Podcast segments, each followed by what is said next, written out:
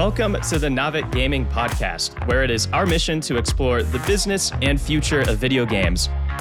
We bring together the industry's brightest builders, investors, and thinkers to keep a pulse on current events, dissect emerging trends in games, share lessons learned, and have a great time. This podcast is also part of Naavik's growing ecosystem, which ranges from free and premium research to consulting and advisory services. For more information, visit www.naavik.co. This episode is brought to you by our partners at Gamesight. Gamesight provides full service campaign management, taking charge of consulting, influencer discovery, relationship management, billing, and reporting, leaving you free to focus on your core business. With their measurement platform and creator focused programs, Gamesight helps brands grow increase revenue, and ensure player satisfaction worldwide.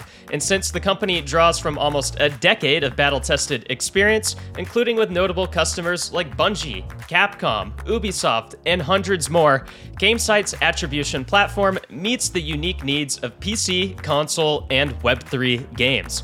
Notably, Gamesight brings display, social, influencer, and affiliate marketing into one dashboard for easy comparison. Marketing attribution for PC and console games is complicated, but whether your game is free to play, premium, or supported by DLCs, Gamesight has you covered. To learn more about how Gamesight has served other games teams and how it can help yours, simply visit gamesight.io or check out the link in the show notes. And with that, let's jump into the episode. Hello, and welcome to the Naavik Gaming Podcast. I'm your host, Niko Vuori. We have a great episode for you today. Our topic is the intersection of transmedia IP, gaming, and the metaverse. As metaverses gain in prominence and more gameplay and indeed more social interaction in general happens inside these metaverses, brands, advertisers, and IP owners are, of course, going to want to be there. Wherever there is consumer attention and engagement, there will always be brands wanting to get in front of those engaged audiences. But how should brands engage with consumers in these spaces, these metaverses that are still fairly alien to them? What does a successful transmedia IP strategy look like? How can brands which typically know nothing about gaming or the native interactions and the unwritten codes of conduct of each of these various metaverses, how can they get in front of these consumers? Does every brand need a transmedia strategy? To answer all these questions and more, we have a great guest. Our guest today is Joe Ferencz, the founder and CEO of GameFam, a company seeking to unleash the potential of metaverse gaming for brands and creators.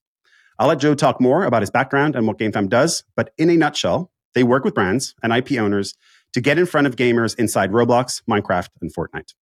They've worked with the actual gaming IP of Sonic the Hedgehog. They've hosted virtual concerts with artists like the Chainsmokers. They've brought athletes like Neymar and apparel brands like Puma to the metaverse. And most recently, they have partnered with Mattel to bring Barbie to Roblox. Joe, welcome to the pod. Thank you for having me. Love the podcast. Happy to be here. Awesome. All right, with that out of the way, let's get right into it. And we always like to start off with our guest background and how they got to where they are today. Can you walk us through your career journey as well as give a quick introduction to what GameFam does? Sure. So I've been in the gaming and pop culture business for my entire career. So, a little bit over 20 years now. I started as a graphic designer on sports licensed t shirts and posters out of undergrad. I went back to business school, interned at Disney, postgraduate internship at uh, Nintendo, two years at Ubisoft, three years at Mattel. Then I went into the startup world about going on nine years ago. I worked on a Star Wars related project. I worked on Subway Surfers as a consultant for a year. Uh, then I went back to Mattel where I was consulting on Hot Wheels video games, helping put Hot Wheels into Forza, into Rocket League, into Need for Speed, launching Hot Wheels' own mobile games, launching uh, what's become a, a, console franchise in its own right, Hot Wheels Unleashed. The sequel just is coming out. I just saw it on LinkedIn, so very excited to have been part of that journey there.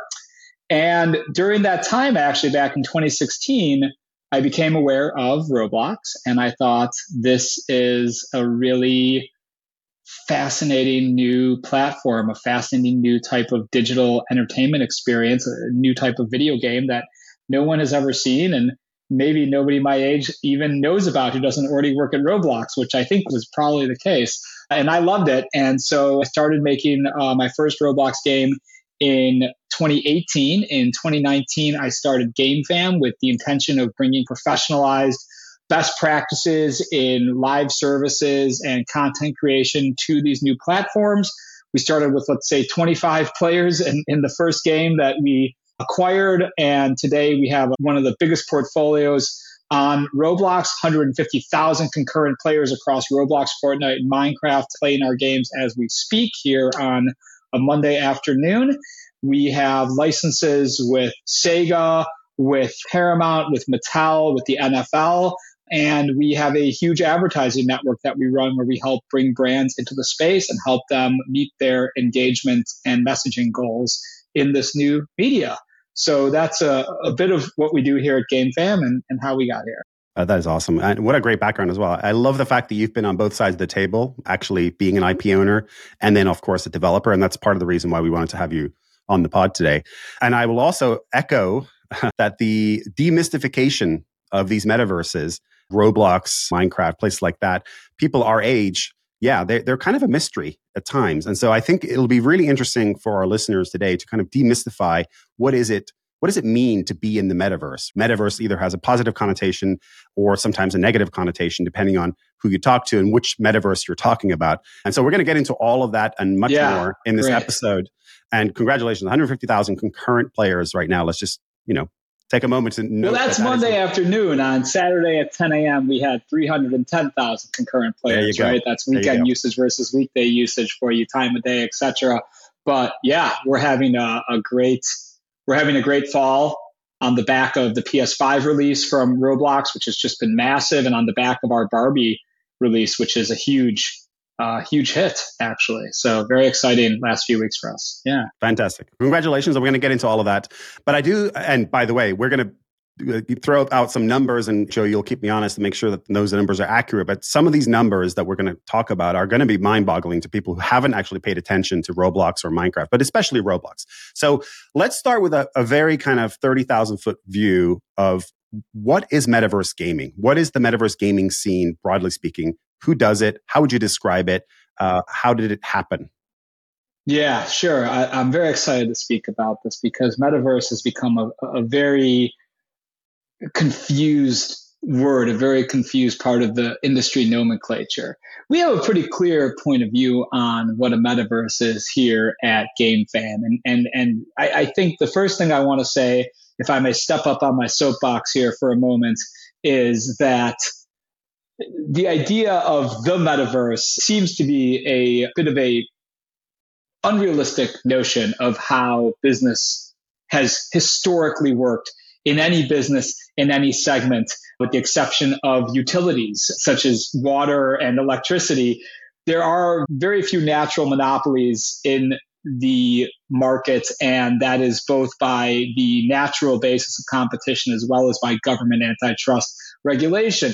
So, this idea that there is going to be this big interoperable one metaverse to rule them all seems almost preposterous to me. And I think we're much better served thinking about metaverse, the idea of a metaverse as a type of media format, the same way that online video or free to play gaming is a type of entertainment format. That is, I think, a fundamental principle that I believe in currently. Happy to be proven wrong, but that is where my head is currently at. And if you look at the landscape, there's clearly metaverse platforms. There's a metaverse segment. And today that segment is really comprised of Roblox by far the leader, Fortnite making humongous strides and gaining humongous share in the space right now. And to a much lesser extent, I would argue Minecraft. And there's a number of up and coming platforms, right? Zepeto, Dot Big Bang, the new Everywhere platform that is launching that looks incredible. So the whole segment is heating up. And what is a metaverse? A metaverse is, in my opinion, a platform where anyone can create experiences. And so creators make all kinds of different types of games and different types of digital hangouts, concerts, shopping, socialization, education, business meetings. You can do anything in these 3D spaces, right? That's the verse. And the meta is you, your avatar moving across this verse as a singular identity for the most part. To me, this is what it means a metaverse. Meta is the you crossing things, and the verse is the content. And so I think that those are the metaverse platforms today. And I'm not sure, frankly, here on an industry podcast that covers a lot of topics. For me, I am not sure where the whole Web3 situation got mixed up into the idea of metaverse and how those became conflated between the Robloxes and Fortnites of the world and the Decentralands and Sandbox of the world. I'm not really sure what the similarities really are. They're pretty distinct to me. Yeah, I would agree with that. I, I work in Web3, and obviously I host the Web3 segment along with the Metaverse segment. And uh, to me, they're also very different. Web3 is a set of technologies that allows you to build metaverses, but they're not the same thing. They should not be conflated with Roblox or Minecraft or Fortnite, which are Web 2, if you will, metaverses uh, that just don't use that decentralized uh, set of technologies that, that Web 3 enables.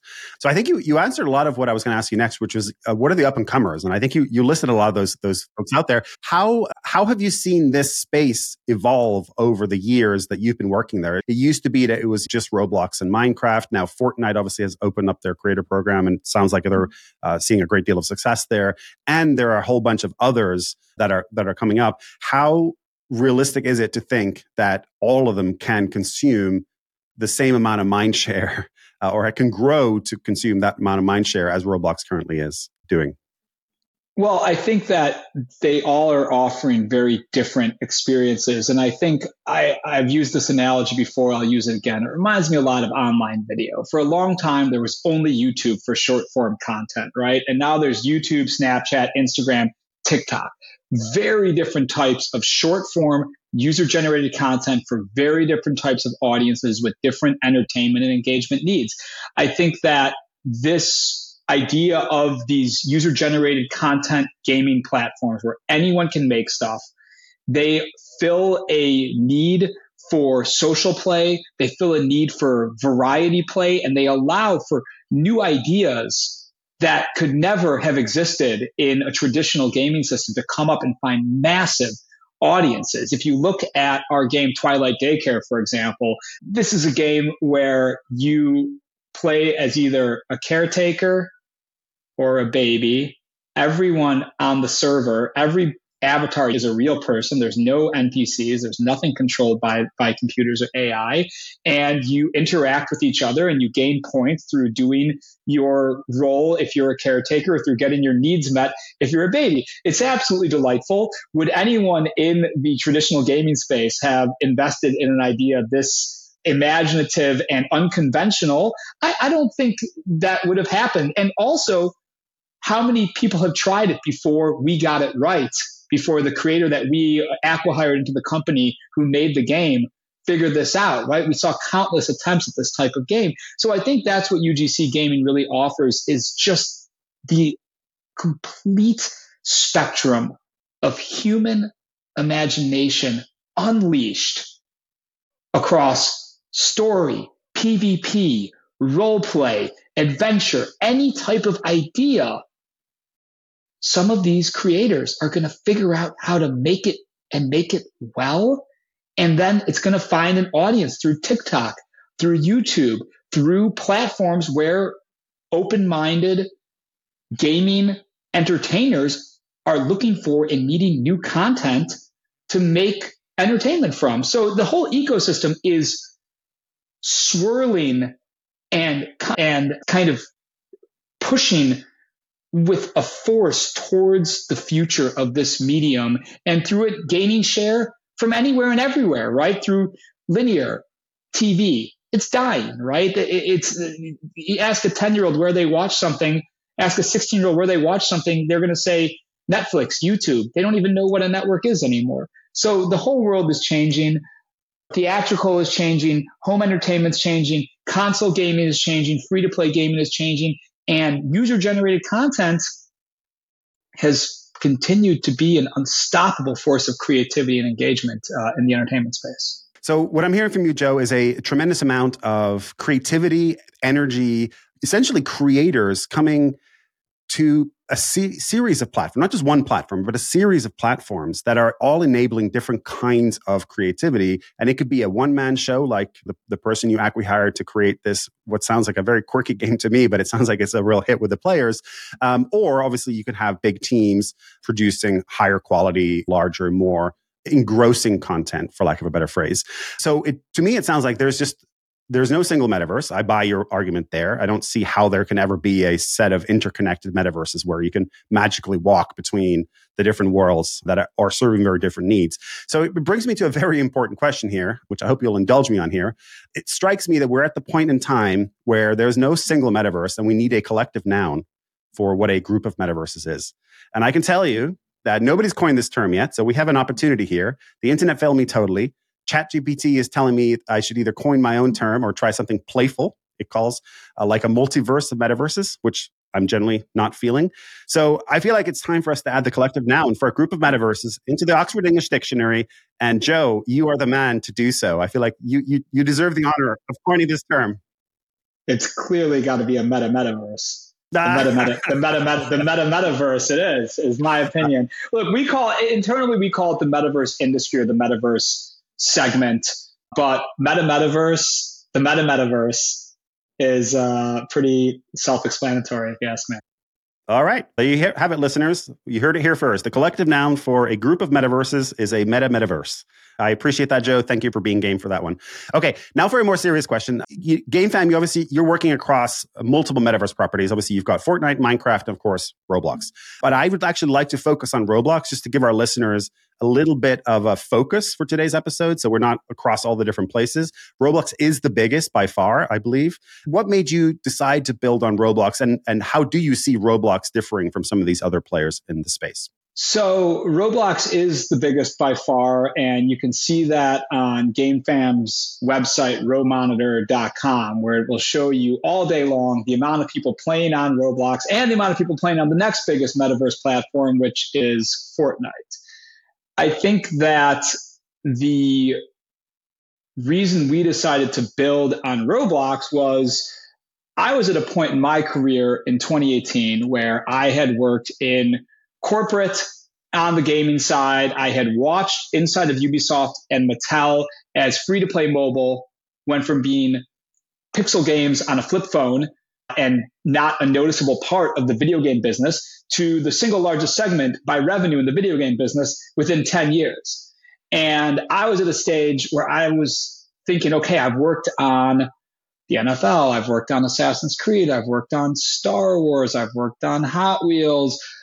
I want to try making the stuff myself. I want to try running original IP. I want to continue working with world class brands, but I want to be on the innovation side, actually deciding how to make these things instead of just strategizing on what should be made. I want to actually try my hand at making them. I'm a, I'm a career maker of things. I love being hands on. I love making those difficult calls and bringing as much logic and creativity from both sides of the brain to those decisions as possible. So I knew there was going to be another platform shift at some point in the gaming business, right? There had been the Steam indie revolution, then there had been the mobile free to play revolution, and the pace of innovation, the pace of change is so fast these days. And I said, whenever there's the next thing, I want to throw my hat in the ring. I want to be part of it. I want to be a leader in it. And so when I saw Roblox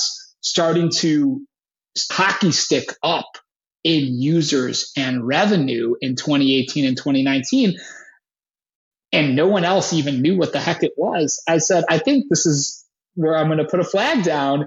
I think this is going to be a lot of fun. And I think we're going to be able to make some really special things here. And that is what excited me as a creator and as a business person at that point in my career. So that was why we decided to do it. And I think we've been very right. And when I look on Roblox, we're generally somewhere between the number two and number four leader in terms of concurrent users every day as a developer, which is pretty amazing. Three years after starting the company, we're competing with some incredible developer talent that has grown up making Roblox games for 10, sometimes 15 years since the founding of the Roblox platform. To me, what makes Roblox special is uniquely multiplayer experiences. That is where Roblox shines. And if you go on Monitor and you look at the top studios of all time, whether you see GameFam, for example, is number three in total visits to our games in, in Roblox history, and you look at the other top five, if you look at the top 20, top 30 games on a daily basis in terms of concurrent users, what you are going to see is they are all deeply social in nature.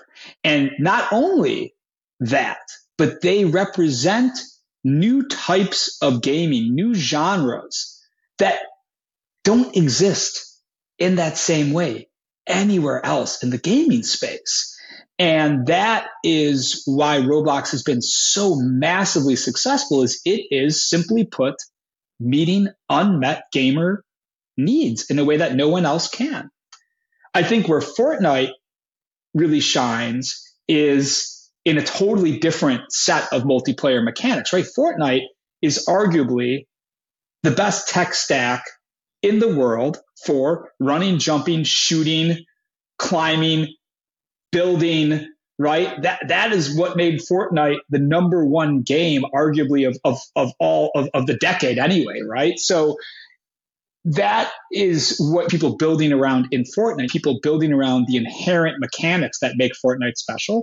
And on Roblox, you see people building around the inherent mechanics that make Roblox special, which is your avatar, which is your self expression, which is your socialization with other players. Yeah, I think once you start looking into this, you know, again, we as of a certainly of an older generation than the, the current kids and, and teens playing in Roblox, if you start looking at this, you know these kids these teens are the future of the gaming industry and i do think that they are creating content creating types of gameplay that we haven't seen in our history up until this point and they will be now creating once they get into the gaming industry they're not just going to be gamers and players they'll be creating some of these these games that are based on what they grew up as kids right? That isn't that how all game developers essentially get into the industry? You play what you you know enjoyed as a kid and then you bring those memories and those experiences that you had because that's your frame of reference to the industry and, and make more games like that. I think we're on the verge of seeing something maybe in the next 5, 10, 15, 20 years, certainly, where we're going to be seeing games that we can't even imagine right now because of the experiences of the kids and teens who are playing in Roblox, Minecraft, places like that today. Love to hear your kind of reaction to that. I'm a 40 something year old man and I am blown away by the creativity of the Gen Z creator community across all platforms. I, I spend time on TikTok mostly for professional reasons, although I enjoy it uh, ah. personally as well. And because I, I do enjoy just being completely entertained and surprised. And TikTok, if you don't like it, move on to the next one until you find something that entertains and surprises and delights you. And I think Roblox is the same thing in a lot of ways. It's a lot of, hey, I'm going to try this. Am I having fun? Okay, I'll stick with it.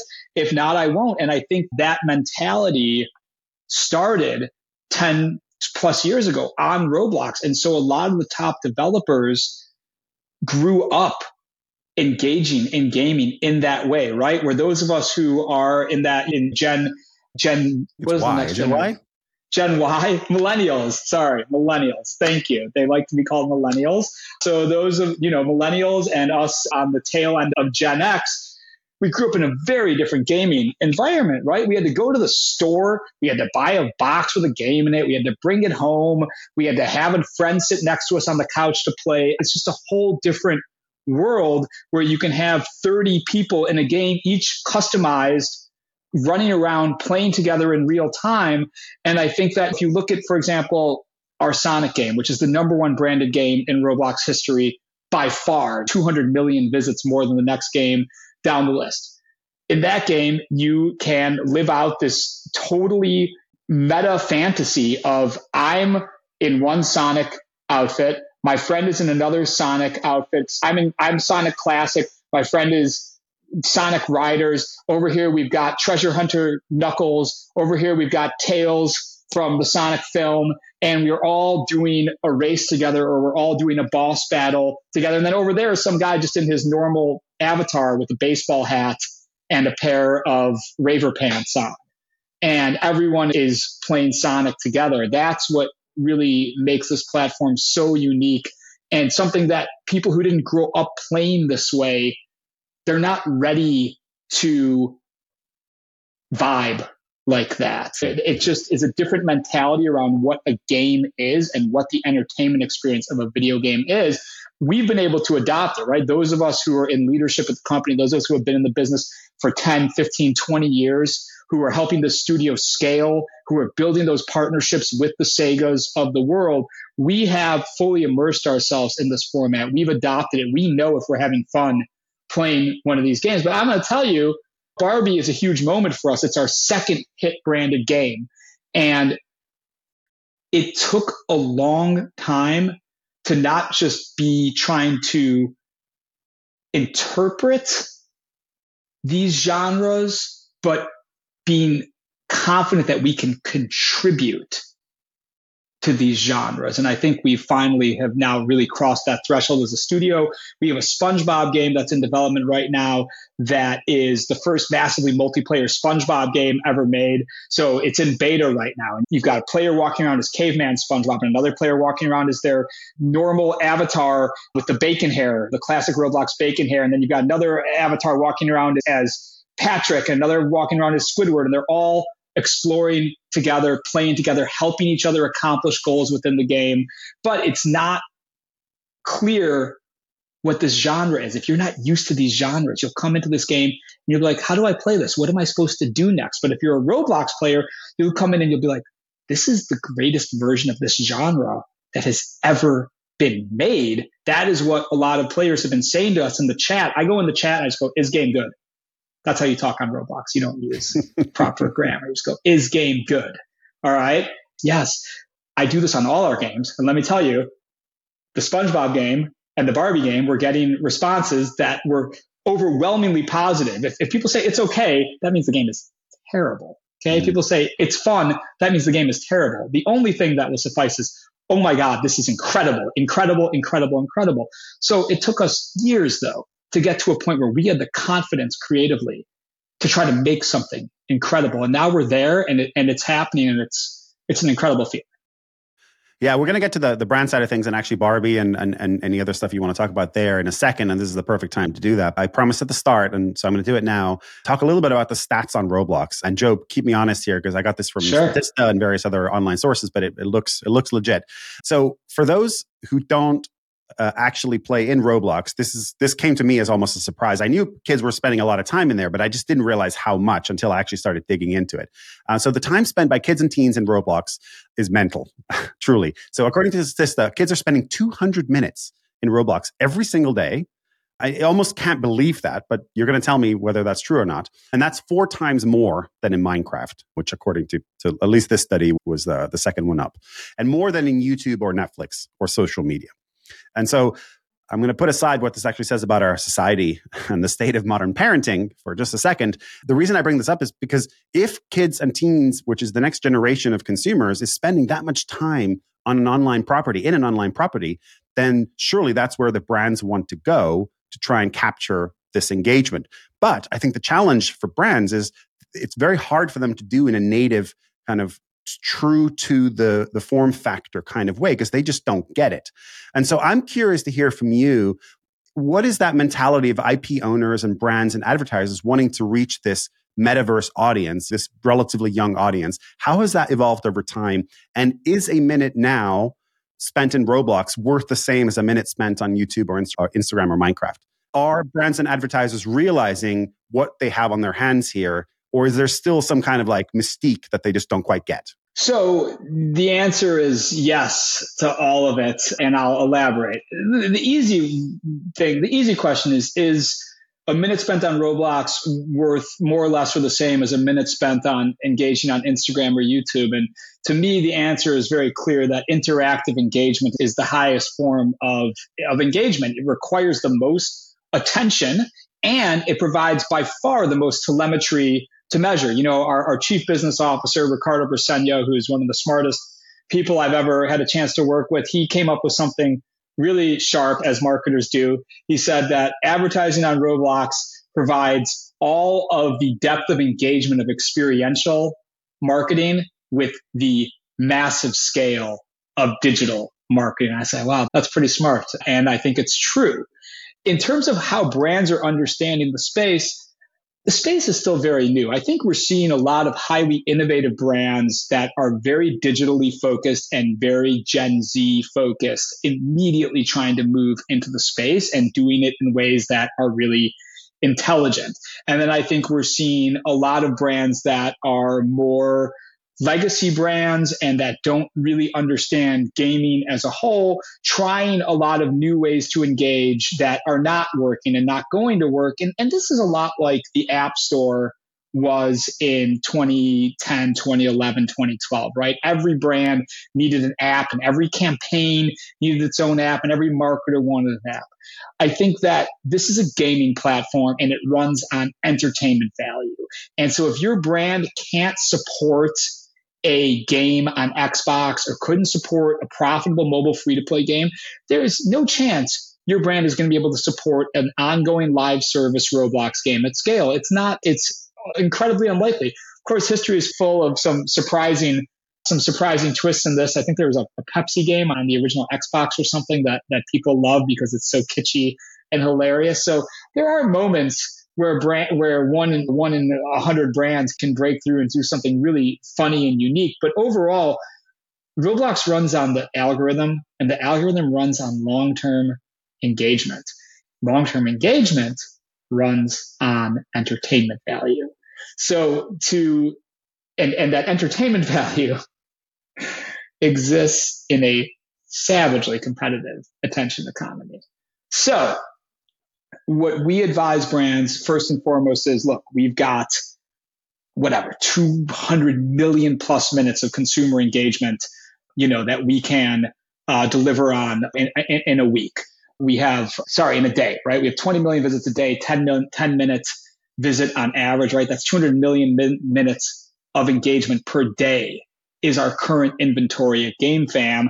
And we have been highly successful at working brands into that in ways that deliver for the brands and most importantly, deliver for the players. I think a great example of that is our game Super NFL Tycoon presented by Intuit. So Super NFL Tycoon, you build a NFL stadium, you build NFL facilities, you choose the team you want to represent as, and then of course you've got to pay your players, you've got to spend money to build the next thing. And all of that happens through the Intuit suite of products. It's a very organic fit. And the game has a 10 plus minute session length. It's had 10 million plus visits since the Super Bowl, and it's got a 92% player rating. So people love the game. They take the brand integration as a organic fact of this world. And that is the ideal. Now, for a brand like Sonic, that is a massive entertainment and gaming brand in its own right, one of the biggest of all time and one of the best of all time. Of course, that is a worthwhile brand to invest in on a potentially commercializable basis. But just like any free to play game, you've got to execute, or it doesn't matter what brand you bring to the space, you won't have an ongoing audience and you won't have monetization. Intuit and Gen Z. Who who would have guessed? interesting, interesting, Hey, they're going to have to pay unless something changes. They're going to have to pay taxes too. But also, I actually think it was a really smart move because this creator economy. There's a lot of 14, 15, 16 year olds who are making a unspeakable yeah. amount of money and on Roblox, software. and they need a, they need to they need to keep track of their finances and learn financial literacy. And so Intuit is a great made a great move by getting in front of these Gen Z business people. Yeah, that's actually not crazy at all. Like I, I buy it a lot more now because we said that. Thank you. Not crazy next, at all is what is what it says on my business card. Thank you. There you go. Yeah, we said the next generation of consumers and of course the next generation of game makers is coming from this world. This is also the next generation of entrepreneurs and business leaders of the future. And That's yes, right. of course, they need, they need right. accounting software and they need to do their taxes uh, every year too. So yeah, not as crazy as it initially sounds. And and I actually I buy it. I buy it. Okay, so you've made a very strong case for brands wanting to get in front of this audience. And in fact, I, it's almost a given, right? Given how much time and how much engagement is happening in these metaverse experiences, especially Roblox.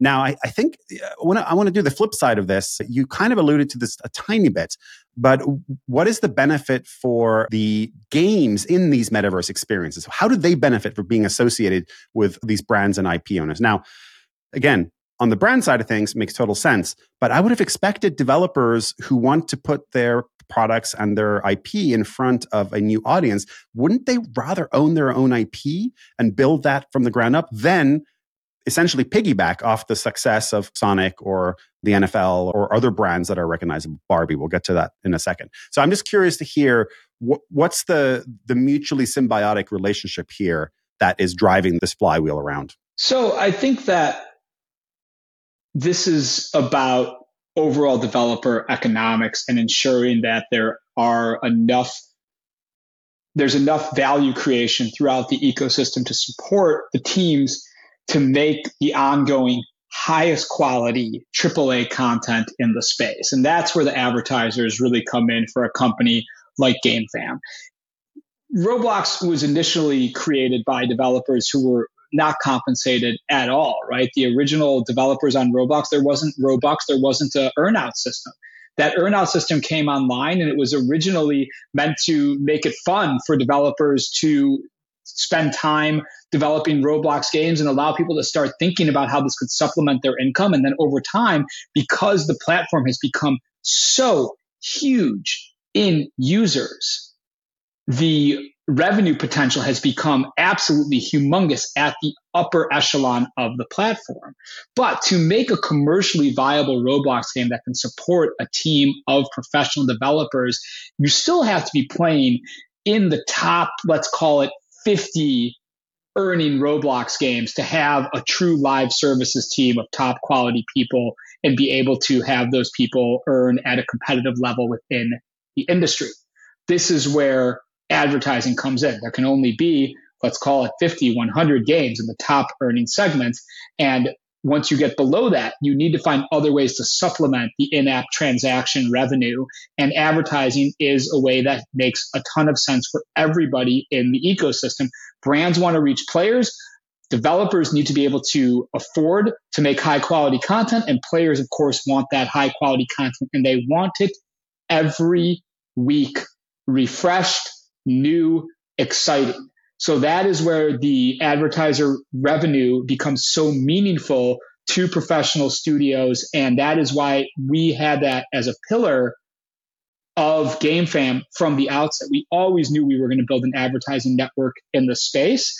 And of course, we were the first people to do it. Now we're being, now we're the first people who are doing it on Fortnite. We were the first people to ever sell a brand integration into an existing Fortnite game. We did it for a horror movie called Talk to Me in our game Dead Pines, which is a zombie survival game. Hugely successful campaign for that film. And this is really the future of media. Brands that are not gaming brands, brands that are not entertainment brands, which is most brands, need to reach consumers to make them aware and interested in their offerings. Roblox Fortnite, these are the new cable providers of this generation. This is people don't people aren't watching these Gen Zs. They're not turning on their Comcast box. They're not going to their DirecTV. They're going to TikTok. They're going to Roblox. They're going to Fortnite. That is where brands need to be if brands want to reach today's consumers three plus hours a day for Roblox players. I mean, that you cannot deny the power uh, of that, and of course, the attractiveness to brands and, and advertisers. I just want to add if you go back mm. 20 years, kids were watching three hours of TV a day after school. Totally. Yeah, they were watching the cartoons and they were seeing ads on those and they were buying their Frosties and Tony the Tiger is great. I still remember that. um, Absolutely. So, no, of course. This is this the concept is not new, right? But what is new is the sheer level of interactivity that's possible, right? Putting somebody, your kids in front of the TV as, as the nanny, that's a very passive lean back experience, of course. This is a very lean in experience. And so it mm-hmm. comes with all all kinds of positive aspects, but it also comes with all kinds of dangers too, which we're not going to get into now. Uh, that's not the really the focus of this episode. But I do want to now dive into some specifics around transmedia IP. Uh, so we want to make this concrete for our listeners. And so we're going to talk about the Barbie game that you guys made. You've re- right. recently released it, and uh, you've alluded to it. You've dropped a couple of nuggets here and there, but I want to get the cohesive story here. Can you tell us more about the Barbie game that you guys launched and how it came to be? Yes. So as you as I mentioned, I had worked at Mattel full time for three years early in my career. Then I had come back as a consultant to help Hot Wheels build out its gaming business. And it's funny to think about it now, but back when I started on that consultation engagement in 2015, Hot Wheels had almost nothing notable in the gaming space for years. And myself and the, the other amazing colleagues that I had a chance to work with at Mattel were really passionate about how do we make this relevant? How do we make this cool in the gaming space? And I think we built a humongous track record there over those years and went from nothing to a brand that was generating literally hundreds of millions of dollars in retail business in the gaming. It had its own Xbox console bundle in 2017. So, really, uh, just an incredible uh, journey there. I also would love to be part of finding a way to do that for Barbie. I was no longer internal at Mattel, but we loved the Barbie IP. The movie was out of this world. They knocked it out of the park. I couldn't be- believe how much fun I had watching it, beyond my wildest expectations. And we wanted to, we thought Barbie was a great fit with the Roblox platform. Now, when we first got the license, which was not, which was over a year ago when we started on the project, as I said, we really were still learning what makes a great Roblox game. And I think if you look at the history of professionalized studios in the space, hardly any of them have been able to find commercial traction, even with some really impressive IPs that have been brought to the space. And so with Barbie, we spent a lot of time strategizing, prototyping, iterating. What should this game really be? Where does Barbie really offer something special in the Roblox universe? And a lot of people thought, oh, well, it should just be a pure dress up game. There's already a bunch of great dress up games. And Barbie, while Barbie is an iconic fashion brand, what is Barbie's iconic wardrobe pieces? I don't think that's not what I think of when I think of Barbie. People say, oh, it should just be a pure role play game. The role play genre is very well spoken for in Roblox. But what is so true to Barbie that no other brand in the world can offer is the Barbie Dream House. So after months of prototyping, of designs on paper, of uh, healthy debates between the team, we said house building games are popular on Roblox, and Barbie has the most famous house in pop culture, the Barbie Dream House. So let's build a game about having your own Barbie Dream House. And, and if, if I can interrupt very quickly, it's so famous that the New York Times did an inter. I, am sure you saw this article. The New York mm-hmm. Times did an incredible interactive Barbie Dream House history that was researched by I don't even know how big that team must have been and their graphics team. That is how iconic it is. It gets a full on spread, full on interactive right. treatment That's at right. the New York Times, right? So, yes, you couldn't really pick a better piece of iconic IP that's attached to Barbie than the Dream House. And especially as a father, thank you, 12, thank you. She's 12 now, so she's past the Barbie phase, but she had one of the, the most ginormous dream houses as a Christmas present one year, and she played the shit out of that, let me tell you. Absolutely. Anyway, sorry to interrupt, but I just wanted to kind of it, it hits so viscerally for me as a as yeah. a father of a daughter and a reader of the New York Times to to see those pieces and just realize like how many decades has that survived. It's not just the Barbie brand; it's the Dreamhouse brand, and that's really unique. So anyway, please continue. I just wanted to add my my personal. Well, and I think no, thank you for that, and I think that's the thing is that character based brands, story games that is really not a, a, huge genre on Roblox. And despite Barbie being an incredible story brand, having the number one direct to DVD series of all time from a sales perspective, at least that's the stat we used to give it, Mattel, having an incredible show on Netflix for the last few years, Barbie Life in the Dream House, and now having a massive theatrical success, that is not what plays at scale on Roblox. and we have learned uh, to play where play where the game is at. Mm-hmm. And Mattel was a very patient partner in helping us ensure that we were able to find the right concept here. And then once we decided on bringing the Dream House to Roblox, what does that mean from an aesthetic perspective? What does that mean from a, a side features perspective? For example, as you build the Dream House, you unlock a new piece of Barbie fashion for your avatar every room you complete, right? So we're still paying off fashion. As you build the garage, you get Barbie's classic convertible. So we're still paying off the idea of Barbie's dream car. And we set it in this beautiful Malibu style environment. But that core of it had to be right. And then we also set out to set a new standard for execution. Whenever we approach a genre, whether that's Sonic as a idle RPG running game or Barbie as a house building game or SpongeBob as a, a collection RPG that we're working on. We set the same benchmark, the same goal. How can we deliver in an authentic way at the highest production values and creativity the Roblox platform has ever seen? How do we raise the bar? If we can't do that as multi decade professionals in the gaming industry, right, who can? So with Barbie, we scrutinized every pixel of this game for months, every interaction, every angle and corner and piece of furniture in the dream house. And then you got to get ready to launch the game. You got to get ready to launch the game. And it's always, it's always a, a, a, an emotional roller coaster launching a video game. Uh, if you care, if you love the work you do, if your heart is in delighting gamers and audiences, launching a game, no matter how good the KPIs are in a beta, no matter how good your focus group responses are you just don't know until it gets out there. We launched the game less than 10 days ago.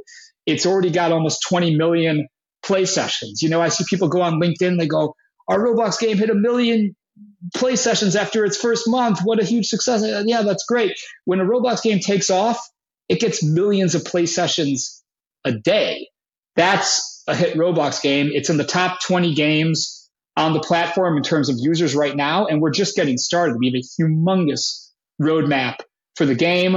We've got new houses, we've got new cars, we've got whole new feature sets coming. And for us to now have, you know, the number one branded game of all time, Sonic, and what will likely become the number two or surpass Sonic eventually in Barbie, it's a, it's a race where I'm, I'm, I'm rooting for both contestants, but it's really a special moment for the company to have proven that we can develop as well as these incredible Gen Z developers who have been doing it for, t- for 10, 15 years nonstop in their bedrooms at their parents' house, then in their dorm rooms, then in their apartments with their dev houses that they live in. For us to be able to compete head to head with them, look, these, these young developers are incredible.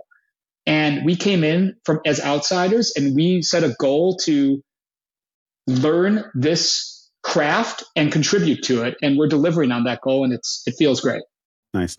Well, congratulations on all the success, and obviously that's a lot of play sessions uh, by any by anybody's standards. But I do have a question here about longevity. And again, you're the Roblox expert. I am not. Uh, m- what I do know about young people is that they have very short attention spans, and the hot hotness is is gone pretty quickly. That's why TikTok is so successful with them, is because you can always find the next thing. That's why Roblox as a platform has been so successful is because you can always find these new experiences. So you mentioned you've got some live ops planned for this. I want to ask a kind of a clarifying question beforehand, which is what are the most successful games on Roblox that have had the longevity that we typically associate with free to play mobile games where Clash of Clans is still one of the top grossing games, my goodness me, what, 13, is it 15 years now? I can't even keep track, like at least a decade plus, right? So that's success in the free to play, older mid core slash core market. Sure. What sure. does success look like on the longevity front uh, inside of Roblox? Yeah, I think it's very similar, really, to, to overall free to play and live service gaming. Some genres have an inherent life cycle to them. Those are more of your linear progression genres, right? It's very hard to keep a linear RPG at peak usage ongoing, but it's a lot more achievable to create a PvP game like Clash Royale or Clash of Clans ongoing at scale. So I think we're seeing the same thing on Roblox. If you look at the top games of all time on Roblox, you know, your Brookhaven, Adopt Me, You know, a few of our games that, that are in that space, for example, Twilight Daycare now coming on two and a half years at scale, 2 billion visits in two years. There is no reason that these inherently social games, if they're well made and well serviced, have any kind of longevity duration, right? They're indefinitely serviceable IPs and games exactly the same way as they are on other platforms. Yes, there is a fad element to Roblox. There are games that come and go. But if you show me a game that, you know, and to ask me, is this game going to sustain at scale long term? I, my hit rate is going to be very high because there's certain genres that there's no reason they should decay and they don't. And there's certain genres that you can see exactly why they would decay and they do. Okay, uh, that's a fair answer. Live ops. You mentioned you teased a couple things and more content. What's the plan for keeping this game live operated? Is the team scaling back now that you've launched, or are you actually now scaling up now that you're live and you've got some success and you want to see the live ops roadmap ramp up? I think when you're looking at Roblox games, they are a lot less horizontally featured than mid-core free-to-play games, right? There are you can only scale the team up so much. We're far from a world where you would ever want to have a 30, 40 person live services team on Roblox right now. If you have a team of eight, 10 people for a live services game, that really is the upper limit that we've seen be even close to successful and sustainable on Roblox. So on Barbie, we had a, a significant team getting the product ready for launch, a huge amount of art needs.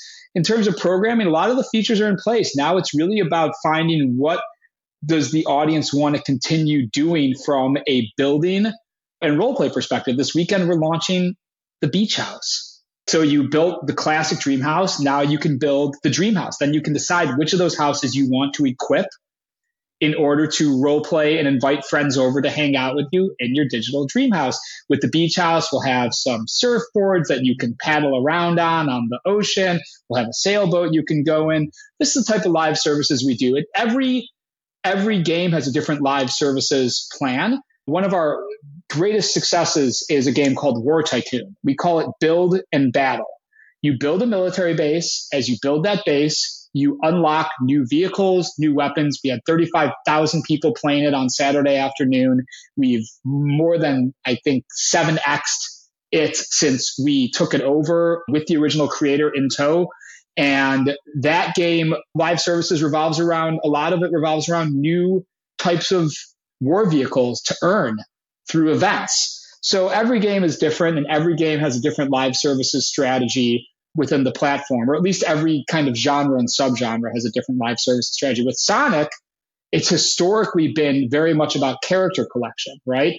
Which, how many different Sonics can we find? We just launched Classic World as a co-promotion with the new Sonic Superstars game. So we had never had Classic Knuckles and Classic Amy in the game. Now you can go to Classic World, run and earn currency in Classic World, to earn Classic Knuckles and Classic Amy. We had one of the biggest weekends we've had in, you know, in a few months because that is content that players are hungry for. And now we'll be evolving that game into a much deeper collection economy over the next quarter. And we're very excited about it. Now we made Sonic in 10 weeks to get started. It was the biggest launch in Roblox history. Barbie's taken more of the, the approach we wanted, right? Cracking into the top 20 games in its first week.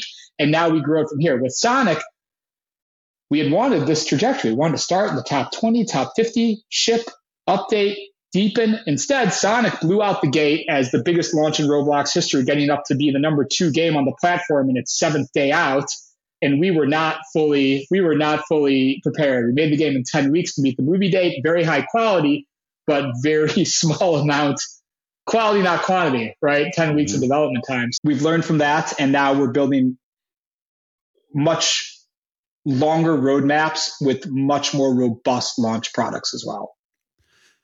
So, to bring this back to the transmedia IP strategy for brands and for game developers, it sounds like there's a lot of learnings going on both sides, both as developers learn what works with the audience and brands and IP learn what doesn't work and what does work. And of course, we're still very early in terms of where we are with metaverse gaming What do you see the future of brands and transmedia IP in gaming being?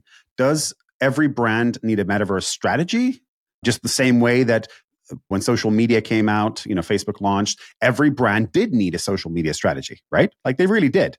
And do to this day, but maybe it's not quite the same as what everybody thought was needed when free to play mobile and the app store opened, maybe the brands don't need to have their own apps um, for, for every single use case. So I'm curious to hear where you see metaverse gaming land on that spectrum. Is it more akin to, I must have a social media strategy. If my customers can't reach me on social media where they are, then I'm dead in the water. Or is it more like, actually, it depends, would be the answer. It depends on what kind of brand you are, what kind of IP uh, owner you are. So every brand needs a metaverse strategy because this is where Gen Z and Gen Alpha are hanging out. And it's where they're going to keep hanging out. The metaverse segment, these platforms, Roblox, Fortnite, they're going to continue to evolve. Just last week, Roblox opened up on the PS5 and Roblox on Xbox has been a not highly relevant amount of users. Roblox on the PS5, they got the client right and it is massive. I can't believe the numbers we're seeing. PS5 is now our number one platform on a number of our top games. In one week, this happened. So these metaverse platforms are going to continue to be the place where Gen Zs and Gen Alphas want to spend the most of their entertainment time. And the fact is, these 3D environments can eventually accommodate almost everything except for playing physical sports. You can do so much for entertainment value. You can co-watch eventually in these places. You'll be able to sit in a shared living room and all watch the same show at the same time while you're on chat together. So these 3D platforms, there's a reason Meta, despite their challenges in bringing this to life, there's a reason Epic, who are getting great traction, right? There's a reason these huge companies led by, I think, very future thinking CEOs who have been right about a lot. It's the reason that they're betting so big on the space. This is where people are going to be spending their time in the coming decades. Um, we only have a couple of minutes left here, so I, I want to leave you with this question about the future. I always like to do the future-looking thing at the very end. Uh, what are you most excited by? I can tell by the passion in your voice that you are really all in on this future and it's very inf- infectious i'm feeling it too i know my kids are already my son is 10 my daughter 12 daughter's not so much into video games but my son is and he's very good at it too by the way extremely good it's shocking how good kids can be and uh, i can see that is exactly where they're hanging out they're spending their time they're making their friends they're bringing their real life friends in there too which i think is a very positive and healthy behavior what are you most excited by over the next five ten years about about the metaverse in particular, and gaming, of course, in particular. Where is it going, and what is the most revolutionary thing you think we're going to see over the next five or 10 years or so? I think that we're going to continue to see the evolution of Roblox and Fortnite games into more and more sophisticated products. If you look at War Tycoon, go Google it on Romod or look at its growth curve over the last year. It is a totally new style of game and where are games like that going to lead to? How do we continue to deepen that game? That game had over the weekend a 35 minute session length across platforms. That's an incredible amount of engagement. That's mm. where you get to those 200 minutes of daily engagement. Two sessions of that a day, which is the average, that's already 70 minutes a day playing one multiplayer Roblox game. So to see how these immersive multiplayer games will continue to evolve from a product sophistication standpoint from a place where two years ago, a 12 minute session length was considered amazing on Roblox. And now we're looking at a 25, 30 minute session length to be top of the line, right? So the quality is improving.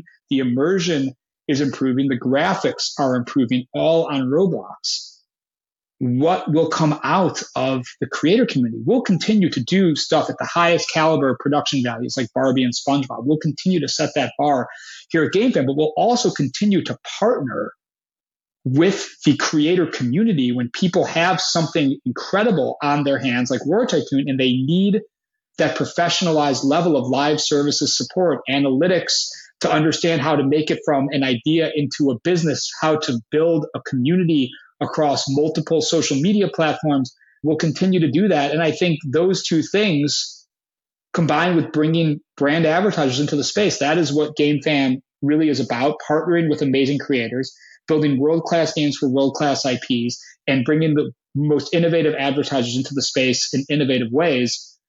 Those are going to continue to grow linearly for the next five years. And from five years from now, I predict we are all going to be wearing MR headsets all day and sleek one piece, all white bodysuits. All right. Uh, to boot. That is quite a prediction. And I think that is the exact right place where we should end uh, today. Joe, thank you so much for coming on the pod today. I really love the energy. I love the passion for what you're doing. Uh, I'm very excited about this space and I really enjoyed our conversation. Thank you so much for having me and hope to speak with you again soon. Absolutely. And of course, as always, a big thank you to all of our listeners. We'll be back next week with more interviews, more insights, and more analysis from the weird and wonderful world of Web3 and the metaverse. So until next time, friends, stay crypto curious, check out the metaverse, go play Roblox, feel young again, uh, and feel free to send questions, guest recommendations, and comments to me. My email is niko at naavik.co. Links in the show notes. If you enjoyed today's episode, whether on YouTube or your favorite podcast app, make sure to like, subscribe, comment, or give a five star review. And if you want to reach out or provide feedback, shoot us a note at podcast at naavik.co or find us on Twitter and LinkedIn.